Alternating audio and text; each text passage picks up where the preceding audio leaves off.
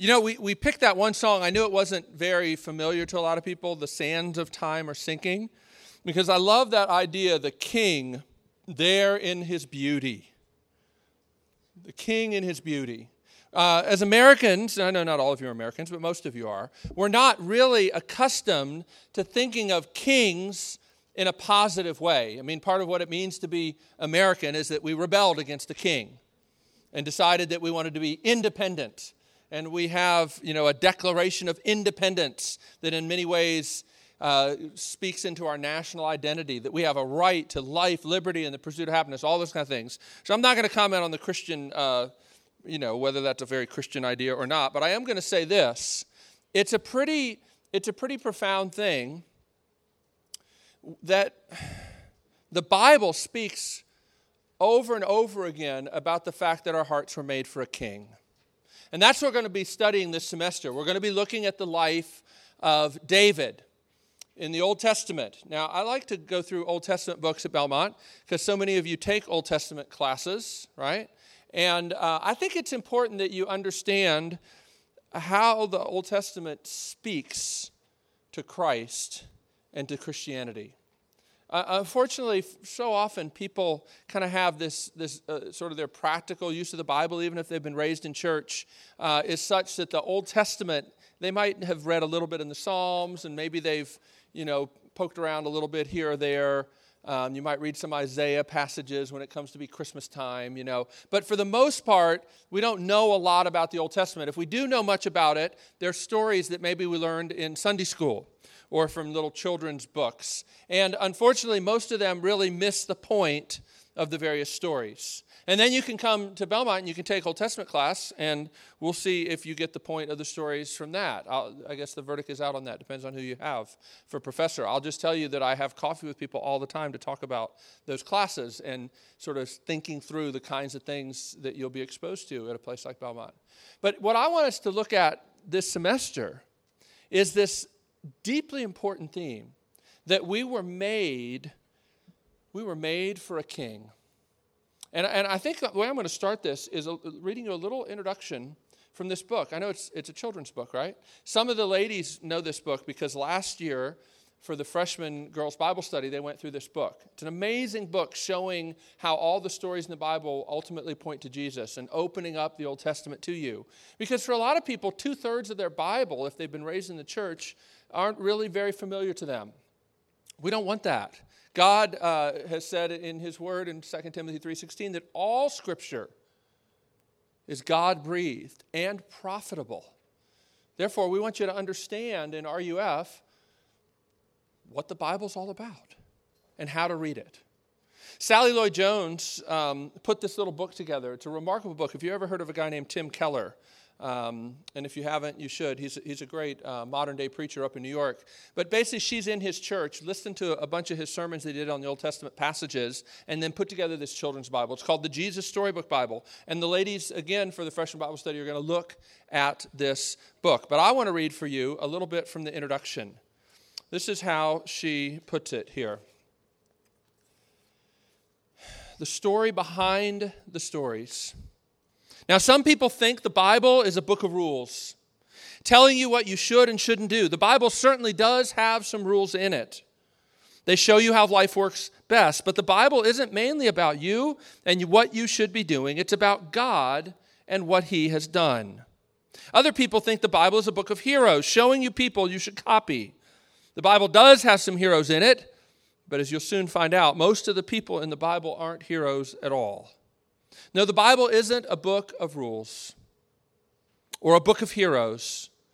The Bible, most of all, is a story. It's an adventure story about a young hero who comes from a far off country to win back his lost treasure.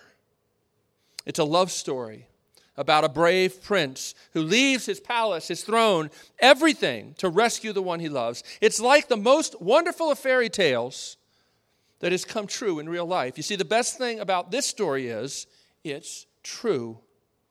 There are lots of stories in the Bible, note this, but all the stories are telling one big story the story of how God loves his children and comes to rescue them. It takes the whole Bible to tell this story. And at the center of the story, there's a baby. Every story in the Bible whispers his name. He's like the missing piece in a puzzle, the piece that makes all the other pieces fit together. And suddenly you can see a beautiful picture. That's what I want us to capture and get a sense of this semester. Because for too many people, they read the Bible or they think of Christianity as being about rules or being about sort of, um, sort of people that we're trying to emulate.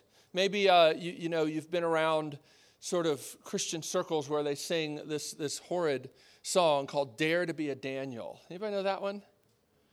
That, that is so far removed from what the Bible is to be about. The, the stories in the Bible are not little like Christian versions of Aesop's fables. They're not about be like this person, don't be like this person. Because pretty soon you find that it's a pretty complicated deal. Should you be like Noah? I mean, he did believe God, trusted his word, and uh, built this ark. Okay, that was great. But then he exposed his nakedness, got drunk, and, uh, you know, what is that about? Who knows? There are all those kinds of crazy stories in the Bible. There's no character in the Bible until you get to Jesus himself, who could be really called the hero of the stories. God is the hero of the stories. The story of the Bible is the story about how mankind was made, not just to sort of run around and serve God like, like little lemmings. The story is about how God created man and woman to be in a rich relationship with them, to love them, to cherish them. And they, he. But things went terribly wrong. And yet, in spite of that, God did not give up. He reaffirmed his commitment. He said, I will be your God, you will be my people. That's the big picture story. And the whole, the whole tension of the Old Testament in particular is will God be able to keep that promise? In Genesis chapter 3, he promises in the midst of the brokenness of the fall and sin coming into the world, he says to the serpent, In your curse, he says, You will crush, you will bruise the head, strike the heel of the seed of the woman, and he will crush your head. God is promising, even in the midst of giving this curse to the serpent, he's promising that one day there will be the seed of the woman who will crush the head of the serpent. And yet, the whole dramatic tension of the Bible is will God keep that promise? The true great threats to that promise are the external enemies, whether they be the Philistines or the Babylonians or the Persians or the Romans. But more profoundly, there is the question about whether God's own people will so frustrate him and provoke him that he will finally say, Enough is enough. Now, where are we at in the story today? We're going to look tonight at 1 Samuel chapter 8. If you have a Bible, you can look there. And I, and I want to tell you, you know, when I'm talking about seeing the story and all the stories, this isn't just sort of a little trick of interpretation. It's not just my little theory about how you should read the Bible so that you enjoy it more. No, this is what Jesus says is the only appropriate way to read the Bible. There's a couple places where he talks about that. Uh, in Luke chapter 24, he says, O foolish ones, and slow of heart to believe all that the prophets have spoken. Was it not necessary that the Christ should suffer these things and enter into his glory? And it, listen to this. And beginning with Moses and all the prophets, he interpreted to them in all the scriptures the things concerning himself. Jesus said, Look, I can start with Moses, I can go through all the prophets, and they're talking about me.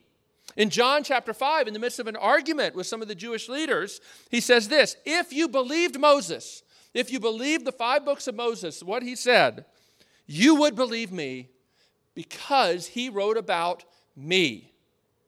There you have it. Jesus says, unless you believe that what Moses wrote, he wrote about me, you don't understand what Moses wrote. Right? So that, I guess, means we should try to understand it that way. So, where are we at in the big picture story as we come here? I, will tell you this God's people have been enslaved in Egypt. Maybe you know the story, you've heard about the Exodus, maybe you've seen the movie, The Ten Commandments, or you know, The Prince of Egypt, or one of those sorts of things. Thinking maybe you know that bit of the story. God's people, Israel, were enslaved in Egypt. God brings them out in a powerful display of his mercy and his grace and his power. He brings them out against overwhelming odds. He opens up the Red Sea so that they're able to escape Egypt on dry land. And God brings his people into the promised land, the land of Canaan. Now, he doesn't just decide, hey, I'm going to take away this land from these people. The people in the land of Canaan um, had deserved God's judgment for a long time, the Bible says. Matter of fact, God had promised to Abraham that he was going to keep Israel in bondage in Egypt an extra long time until the sin of the Canaanites had reached its full measure. Now, we can go talk about coffee about whether that was a genocide or what. I know there's questions that are raised by people when we get into that. But here's what I want you to understand. When we get to 1 Samuel, here's what's happened God has delivered his people out of Egypt, he's put them into the promised land. They've started to take possession of the promised land, but it hasn't went very well. It hasn't went very well. Joshua dies. And then things go really downhill. We have this book called Judges. You guys ever read the book of Judges? The book of Judges is really, in a lot of ways, sort of the absolute low point of the Old Testament and the story. It looks like there's no way that any good thing can come out of this story as it's developing. God keeps raising up judges who really in a lot of ways are sort of, deliverers and saviors to rescue his people from their enemies. And then as soon as he does god's people go back to worshiping idols and other false gods. And then you know enemies come back and forth back and forth. There's this like cycle over and over again. You finally get to one of the most despicable horrific stories in the entire bible and maybe some of you don't even know this story is in there, and this is going to freak you out when I tell you about this story. But you're going to read about it in Old Testament class, so I might as well give you a heads up. In chapter 19 of Judges, things have gotten to such a point that there's a guy who is staying at this house, and a bunch of people surround the house and, and want to have their way with him. They tell the owner of the house, send this guy that you're keeping under your roof, send him out so that we can basically gang rape him. And the guy says, No, no, no, I can't do that. I can't do that. Take, take uh, my wife and take his concubine. And the fact that the guy has a concubine is like crazy, right? It's not the way God intended it. But that's the situation. What happens then is that the guy who's the stranger kind of staying in this house sends his concubine, his mistress, out the door, pushes her out the door. She gets gang raped all night until she's killed. She dies on the threshold of the door. The next morning, the guy picks her up, her dead body, puts her over his donkey, and, and takes off. Eventually, he cuts her into 12 pieces and sends each of the pieces to the 12 tribes of Israel, the 12 parts of the people of Israel. It's a crazy story. It's a crazy story. And it's a story that provokes this question. It's in chapter 30, of, or, sorry, verse 30 of chapter 19 in Judges. It says this All who saw it, in other words, all who saw this poor woman and the pieces of her body cut up, said, Such a thing has never happened or has been seen from the day that the people of Israel came up out of the land of Egypt until this day. Consider it, take counsel, and speak. You see, the book of Judges says this should absolutely disgust you. I mean, I, you know, I saw all the people tweeting and posting on Facebook about Miley Cyrus. That was disgusting, right? And people have all kinds of things. And, you know, I, I think it's pretty fascinating that that sort of drowned out, you know, whatever happened in Syria with the gassing, right? Uh, I think about that because I live next door to Kurdish folks who had to come to this country uh, because of the gassing and the oppression of the Kurdish people under Saddam. And I think about this and I think, gosh, you know, okay, I guess that was, that was crazy. And my kids saw part of it until we made him turn around, right? But here's, here's what's going on. Look, sometimes, sometimes we've got to get our, our sort of priority straight. This, this is unbelievable. This is disgusting. This should, this story in Judges should prompt you to go, oh my gosh, can there be any hope if God's people had gotten to the point where this is the kind of crazy stuff going on? I, I, say sometimes it's amazing that the Bible goes on after Genesis chapter 3. After sin comes into the world, it's, it's amazing that there is a Genesis chapter 4. That God doesn't just wipe his hands of us and say, okay, I gave him a good shot. I told him what to do. I put him in this beautiful place. And they really messed it up. But the Bible doesn't just go on Genesis 4, it goes on chapter 5, 6, 7, on and on and on. It even goes on after this story about the concubine who gets cut into pieces. Still, God has not given up on his people. The story doesn't end there. God is not done. And that's when we come to 1 Samuel chapter 8. Read it with me if you would. I mean, don't read it, follow along as I read. When Samuel, so Samuel is a guy who is the last of the judges and the first of the prophets. He's kind of this transitional figure. Again, he's another one of these people that God has given graciously to his people to help them. But now Samuel himself is becoming old, and his kids are a mess. So it says, When Samuel became old, he made his sons judges over Israel. The name of his firstborn son was Joel, and the name of his second, Abijah. They were judges in Beersheba. Yet his sons did not walk in his ways but turned aside after gain. That means they took bribes and perverted justice. Then all the elders of Israel gathered together and came to Samuel at Ramah and said to him, Behold, you are old, and your sons do not walk in your ways. Now appoint for us a king to judge us like all the other nations. But the thing displeased Samuel when they said, Give us a king to judge us. And Samuel prayed to the Lord, and the Lord said to Samuel, Obey the voice of the people in all that they say to you, for they have not rejected you, but they have rejected me from being king over them. According to all the deeds that they have done from the day I brought them up out of Egypt, even to this day, forsaking me and serving other gods, so they are also doing to you, Samuel. Now then, obey their voice. Only you shall solemnly warn them and show them the ways of the king who shall reign over them. So then basically Samuel gives like eight verses of warning them. Look, you want a king? This is what the king's going to be like. Eventually, he's going to take all of your possessions, all your goods, and he's going to enslave you. We pick up down here at verse 19. But the people refused to obey the voice of Samuel, even after all those warnings. And they said, No, but there shall be a king over us, that we may also be like all the nations and that our king may judge us and go out before us and fight our battles. And when Samuel had heard all the words of the people, he repeated them in the ears of the Lord. And the Lord said to Samuel, Obey their voice and make them a king. Samuel then said to the men of Israel, Go, every man to his city. And then, chapter 9, we'll read just the couple, first couple verses. There was a man of Benjamin, the tribe of Benjamin. His name was Kish the son of Abiel, son of Zeror, son of Bechorath, son of Aphiah, a Benjamite, Benjaminite, a man of wealth. And he had a son whose name was Saul, a handsome young man. There was not a man among the people of Israel more handsome than he. From his shoulders upward, he was taller than any of the people. Pray with me, and then we're going to dig into this passage. Lord, we do thank you for your holy, inerrant word. We pray, Lord, that as we look at this, Lord, that we will see not only our own hearts, but we will see your heart. We pray this in Jesus' name. Amen. So we, we have this, this story, right? Israel demands a king.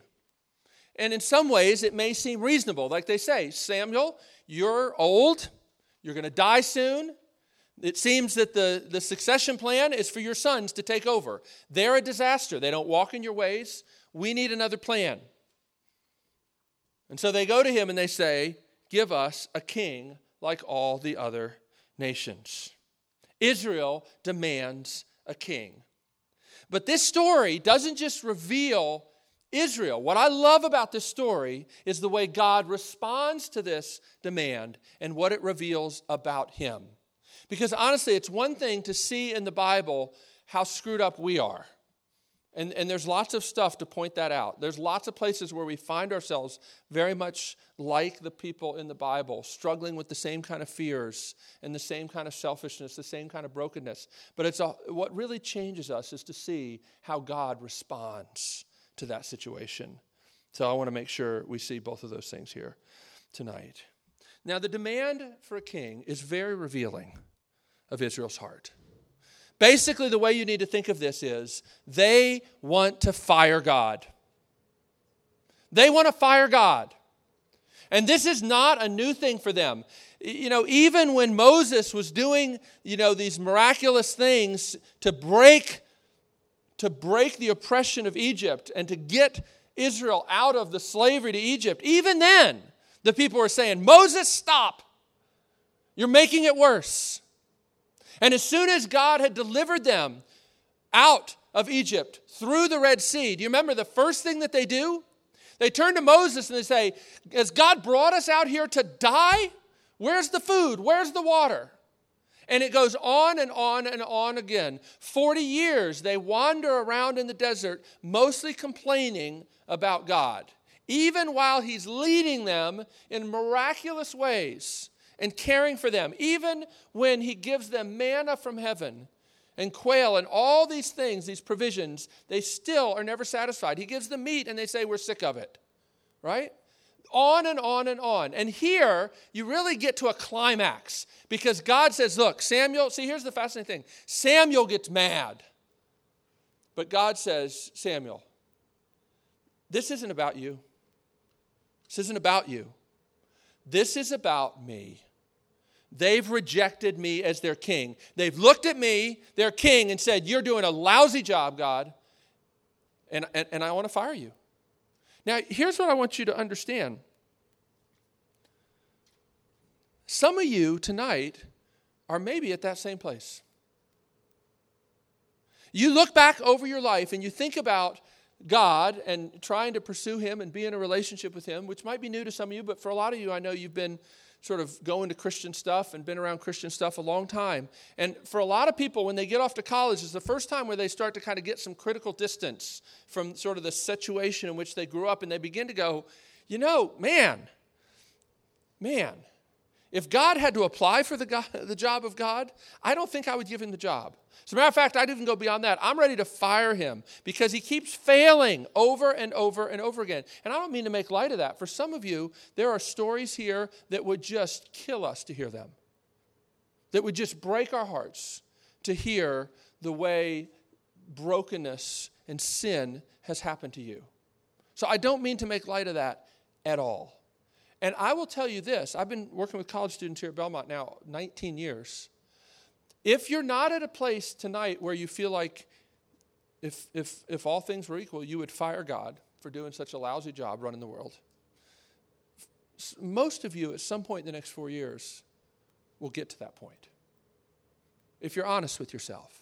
And it may not be about your own story, it may be about looking at the problems of the world, it may be looking or getting to know other people that you know and care for and knowing things that have happened to them. But for uh, most people I know, they get to a point at some point where they really feel like God is doing a lousy job and needs to be fired. That's where they are. And I would just encourage you at some point to ask yourself this question What could God do that would make you want to fire him? What could God do that would make him want to fire him? I, see, I think for so many people, you know, this is the dilemma, right, of, of like youth leaders and, and churches, is they try to kind of soft sell or make sound more appealing Christianity. And so they often sort of, whether they mean to or not, give the impression that God really is out to serve you and give you the kind of life you want. And if somebody's taught you that, either explicitly or implicitly, I'm profoundly sorry. Because the Bible nowhere says that God is a means to an end for you to have the kind of life that you want.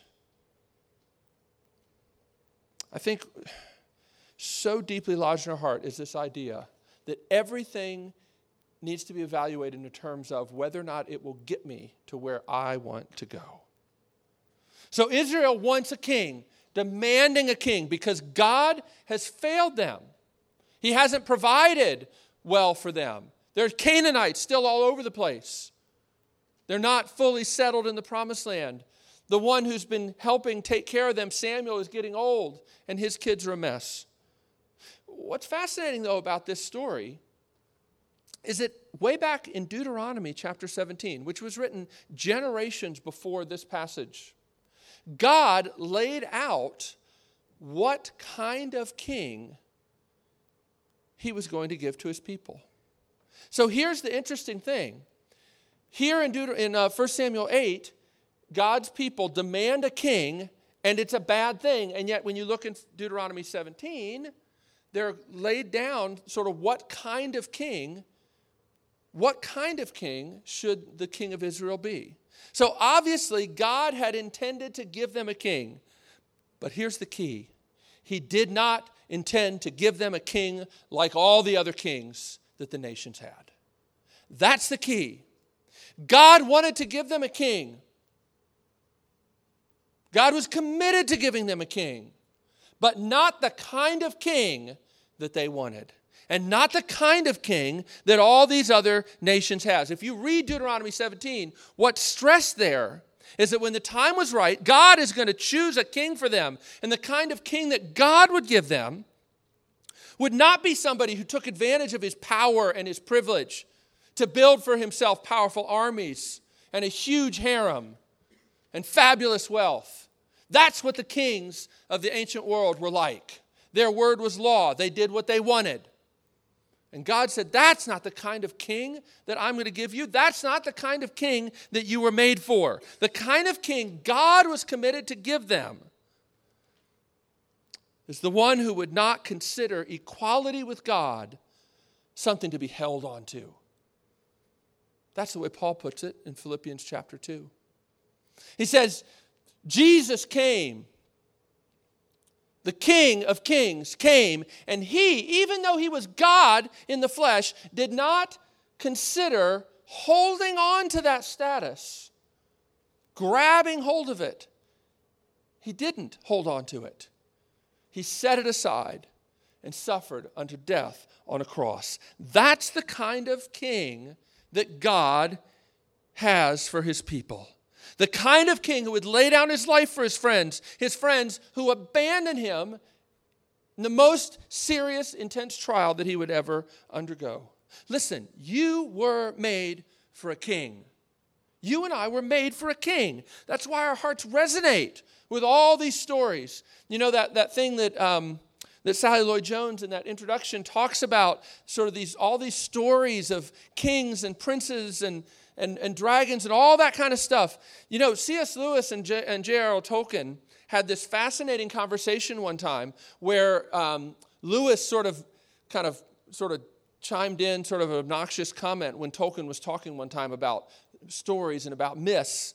And, and, and C.S. Lewis made a little crack, and, and Tolkien pulled him aside, and they basically spent the entire night talking about this idea that beneath every story is this true story that the Bible speaks of. That you were made for a king who is committed to coming back and rescuing his broken world and marrying himself to his people. That underneath every story that your heart resonates and hopes could be true is a true story. And it's really what led C.S. Lewis to come to faith. Begin to understand that. That's what I'm trying to explain to you. The way Tolkien puts it so beautifully in The Lord of the Rings is he said that we were made for a king who bears the sword that was broken but has now been reforged. So he's the one who will put to death death itself. He's the one who will put all things right. But he also is the one who is known by having the healing hands. That's the kind of king you were made for. One who will vanquish evil, who won't just say, there, there, but will say, sit. All of my enemies will be as a footstool for me, and I will make all things right and all things new. The king who will wipe away your tears and store them up, whose hands bring real healing. That's the king we're made for. Israel wants a king. But they don't want that kind of king. They want a king who will be like the other nations and who will fight their battles for them. And again, it's somewhat natural that they would want a king. Canaan is a, is a scary place. The, the Canaanites regularly practice child sacrifice. They sacrifice their own children to their gods. They do it all the time. Not to even mention what they do to the people that they enslave. Right? It is an actually difficult situation that Israel finds itself in. But what you got to see in this passage is their demand for a king is a tragic turning back from God's purposes for Israel and the world. You see, here's the, here's the irony Israel wants a king to be like the other nations, but God never wanted them to be like the other nations. Do you understand that? God rescued them from Egypt to demonstrate that there was another way to live, to demonstrate that having the security of the God of the universe say to them, I will be your God, you will be my people. God wanted to demonstrate to the watching world that having that kind of secure love changes everything. And so he called them to be holy. Now, that's sort of a religious word. What does it mean? Here's the great way to think of it. Ralph Davis talks about this in his book on uh, 1 Samuel. He says, Holiness is being different for God's sake. Holiness is being different for God's sake. And that's why God rescued them, so that they would be different for His sake, so that they could demonstrate to the watching world that having the love of the covenant God in your life changes everything. And they're ready to throw all that away. God's purpose was not just to rescue Israel, but for Israel to be a beacon to show and draw people to worship the true God. And now they're ready to throw all that away. Give us a king like every other nation. But here's what's really crazy in this story how does God respond? How does God respond to a people that are ready to throw away his whole purpose and plan? Ready to spit in the face of the one who has rescued them. You see what he says? It's mind blowing. He says to Samuel, Give him a king. Give them a king. They've rejected me as their king. Give them a king. Do you understand what that means? What that means is the God of the Bible is long suffering in his grace. The God of the Bible is long suffering in his grace. When God's people say to him, We're ready to fire you, we don't like the job you're doing, we want somebody else to be our God, he says, Okay, it breaks my heart, but okay. Is that what you think of when you think of God? Or do you think of God as somebody that just flies off the handle whenever you do something wrong? This is an unbelievable story when you understand the pain in God's heart when He says, They've rejected me as their king. And then He sort of pulls all that inside and says, Give them a king. Warn them about how crazy this is, how, how it's going to ruin their lives, but give them a king. God is long suffering. He's long suffering. What are we to learn from this? You were made for a king. And one thing that means is authority will always be an issue that you have to deal with. You were made for a king, therefore, authority is always an issue you have to deal with. What has authority in your life? Something does. You can't escape it, it's built into your very nature. Jesus said clearly, that we can't serve two masters. Something is functioning as an authority for you and for me. And I will tell you, God is gracious to sometimes bring us into situations that will reveal us to us. Oh, God is revealing his long suffering here, but first he's revealing to these people, you don't want me as king. You would fire me if you could. And given the opportunity, they do. They fire God. They say, don't, We don't want you, we want a different king. As you begin your life at Belmont, you must think about this issue. What has authority in your life? What has authority in life? Why are you here? Is another way to get at that. What are you here for? There is some answer that you have to that question, whether you've teased it out very well or not. It's lurking in your heart. You may not discover it until you reach a point of frustration, or a point of loneliness, but God, in His grace, I suspect, will eventually reveal some kind of answer to that question. And, and I guarantee you that if you don't have a big enough answer to why am I here and what am I here to do, all, all the smaller answers are ultimately dehumanizing. All the smaller answers, I'm here to, to, to, to sort of get my, make my way in the world and get a good job, ultimately dehumanizing.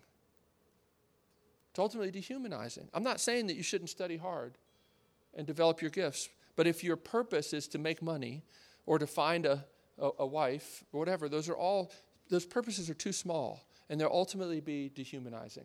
I, the other day, I was, I was going through the line at the Kroger down on 8th Avenue there, the ghetto Kroger, is that what you guys call it? And um, I don't know, I was just kind of offended by this, this little sign. I don't think they meant anything by it, but it said, you know, looking for smiling faces, which was like their little ad, I guess, to hire people. And I thought, that's all they want? Sm- just be a smiling face. That's the only thing that matters to you, to us, is your smiling face. Ugh, right? I don't know. Maybe you didn't read it that way, but it's, it's dehumanizing to me. We just want you for what you can do for us. And let me tell you, you know that that's the way the world works. You, all, you may not want to admit it, but you know that the way the world basically works is we want you for what you can do for us. That's not the way God works. Last point. So then we get this guy, Saul. Saul. Now, you got to understand that in the Bible, physical descriptions of people are extraordinarily rare. They're extraordinarily rare. So if the Bible describes somebody physically, there's a reason for it. How is this guy described? Twice he's described as being unbelievably handsome. And then what's the kicker? He's a head taller than everybody else. Do you understand? If you want a king to represent you and fight your battles, you want a guy like Saul. God gives them the kind of king they want. And it actually starts out pretty well. We're not going to look at this, but in chapter 11 and chapter 12, he wins some really impressive battles. Here's the fascinating thing even though God's people have rejected God as their king, he gives them a king and actually allows this king to deliver them from some of their enemies. But it doesn't last. Eventually, Saul turns away from the word of the Lord. Ultimately, his own authority the, only, the thing that's most important to him is not scrupulous obedience to the Lord in his ways, but basically covering his own butt. And everything becomes disastrous, and he is rejected as king because he fails to honor the word of God above all things. Now, you might look at that and say, Gosh, God is really picky. You know, the guy was doing his best. It's hard to be the king, it's hard to know exactly what to do. But what you need to see in this, God is setting us up at this point in the story to say, the only king, the only king that can really be the king who can, who can bear the sword and bring the healing is the one whose ultimate desire and will is God's word and God's kingdom. We need a king who desires God's word and God's kingdom more than his own life. And that's what we have in Jesus. It's what we have. Jesus is the one who obeyed every word from God. Do you remember he says at one point, It's my meat and drink to do the will of my Father. That's the kind of king we need. And we might marvel at the long suffering of God here in 1 Samuel. The long suffering of God, who, when his people say to him, I don't want you as king anymore, we want to fire you, he says to Samuel, Give them a king. With his heart breaking from his people's rejection, still, he doesn't give up on them. But let me tell you, don't stop there. Because if you want to understand the long suffering of God in the most powerful way possible, you have to look past 1 Samuel 8 and look to Jesus on a cross. Right? Look at Jesus. As he hangs on a cross, he pleads with God Father, don't hold this sin against them. They don't know what they're doing. Can your mind even begin to get around that? The people that are torturing Jesus, he prays that God would forgive them.